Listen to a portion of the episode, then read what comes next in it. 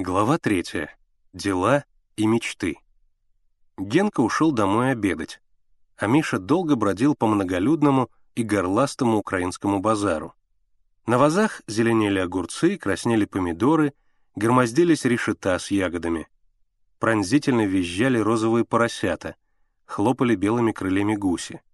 Флегматичные валы жевали свою бесконечную жвачку и пускали до земли длинные липкие слюни. Миша ходил по базару и вспоминал кислый московский хлеб и водянистое молоко, вымененное на картофельную шелуху. И Миша скучал по Москве, по ее трамваям и вечерним тусклым огням. Он остановился перед инвалидом, катавшим на скамейке три шарика — красный, белый и черный. Инвалид накрывал один из них наперстком. Партнер, отгадавший, какого цвета шарик под наперстком, выигрывал, но никто не мог отгадать, и инвалид говорил одураченным.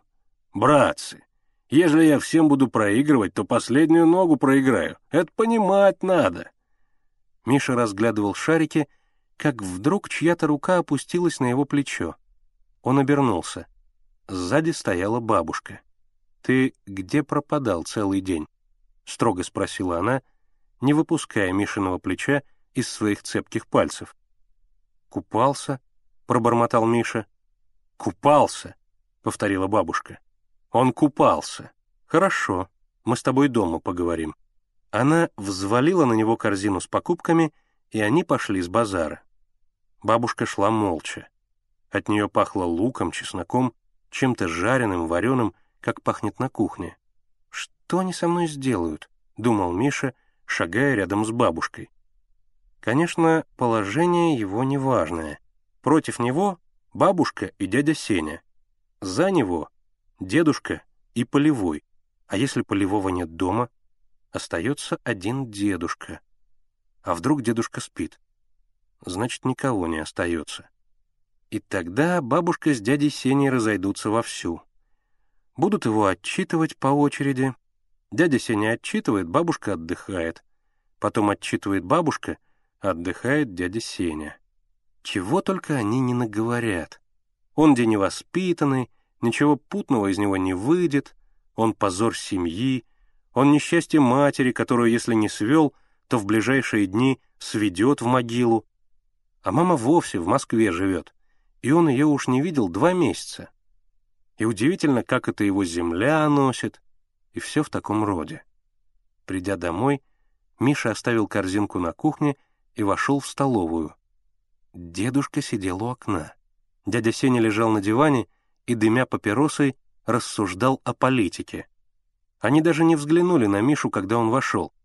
Это нарочно. Мол, такой он ничтожный человек, что на него и смотреть не стоит.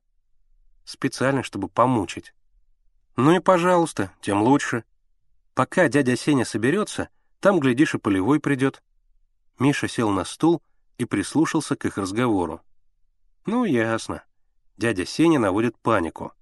Махно занял несколько городов, Антонов подошел к Тамбову. Подумаешь, в прошлом году дядя Сеня тоже наводил панику.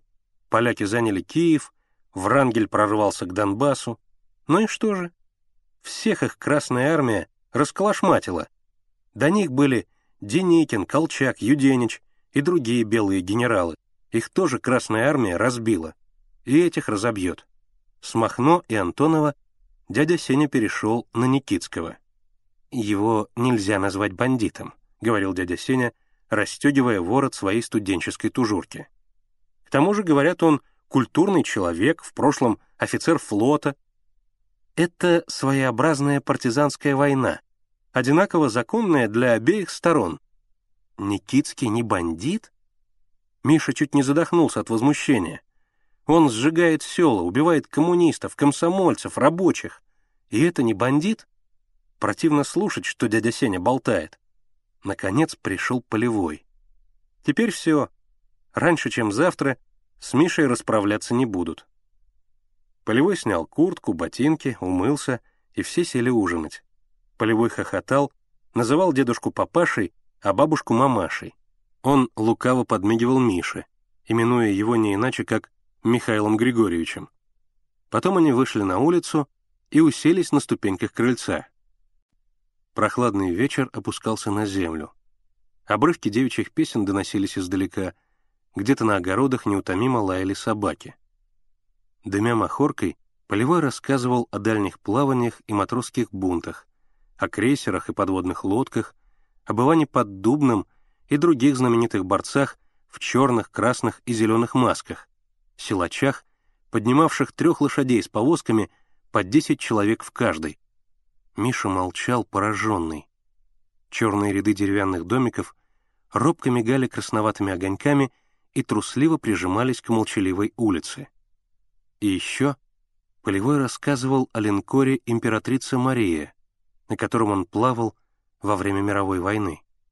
Это был огромный корабль, самый мощный броненосец Черноморского флота. Спущенный на воду в июне 15 -го года, он в октябре 16 взорвался на Севастопольском рейде, в полумиле от берега. «Темная история», — говорил Полевой.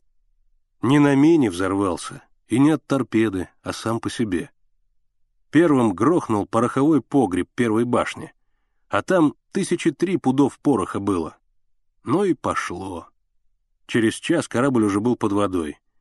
Из всей команды меньше половины спаслось, да и те погоревшие и искалеченные. «Кто же его взорвал?» — спрашивал Миша. Полевой говорил, пожимая широкими плечами. Разбирались в этом деле много, да все без толку. А тут революция, с царских адмиралов спросить нужно». «Сергей Иванович», — неожиданно спросил Миша, «а кто главней, царь или король?» Полевой сплюнул коричневую махорочную слюну. «Хм, один другого стоит. А в других странах есть еще цари?» «Есть кое-где». «Спросить о Кортике», — подумал Миша. «Нет, не надо. Еще подумает, что я нарочно следил за ним. Потом все ложились спать. Бабушка обходила дом, закрывала ставни. Предостерегающе звенели железные затворы. В столовой тушили висячую керосиновую лампу. Кружившиеся вокруг нее бабочки и неведомые мошки пропадали в темноте. Миша долго не засыпал. Луна разматывала свои бледные нити в прорезях ставен. И вот в кухне за печкой начинал стрекотать сверчок. В Москве у них не было сверчка. Да и что стал бы делать сверчок в большой шумной квартире, где по ночам ходят люди, хлопают дверьми и щелкают электрическими выключателями? Поэтому Миша слышал сверчка только в тихом дедушкином доме, когда он лежал один в темной комнате и мечтал. Хорошо, если бы Полевой подарил ему кортик. Тогда он не будет безоружным, как сейчас. А времена ведь тревожные, гражданская война — по украинским селам гуляют банды, в городах часто свистят пули.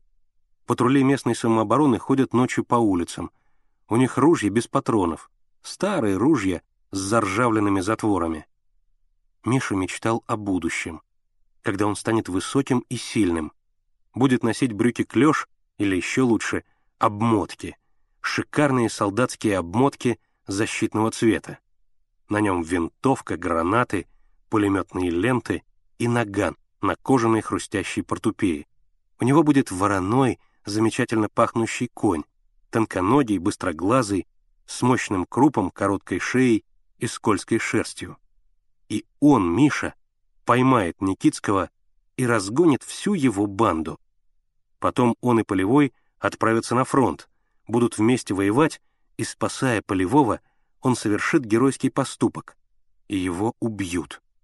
Полевой останется один, будет всю жизнь грустить о Мише, но другого такого мальчика он уже не встретит. Затем кто-то черный и молчаливый тасовал его мысли, и как карты они путались и пропадали в темноте. Миша спал.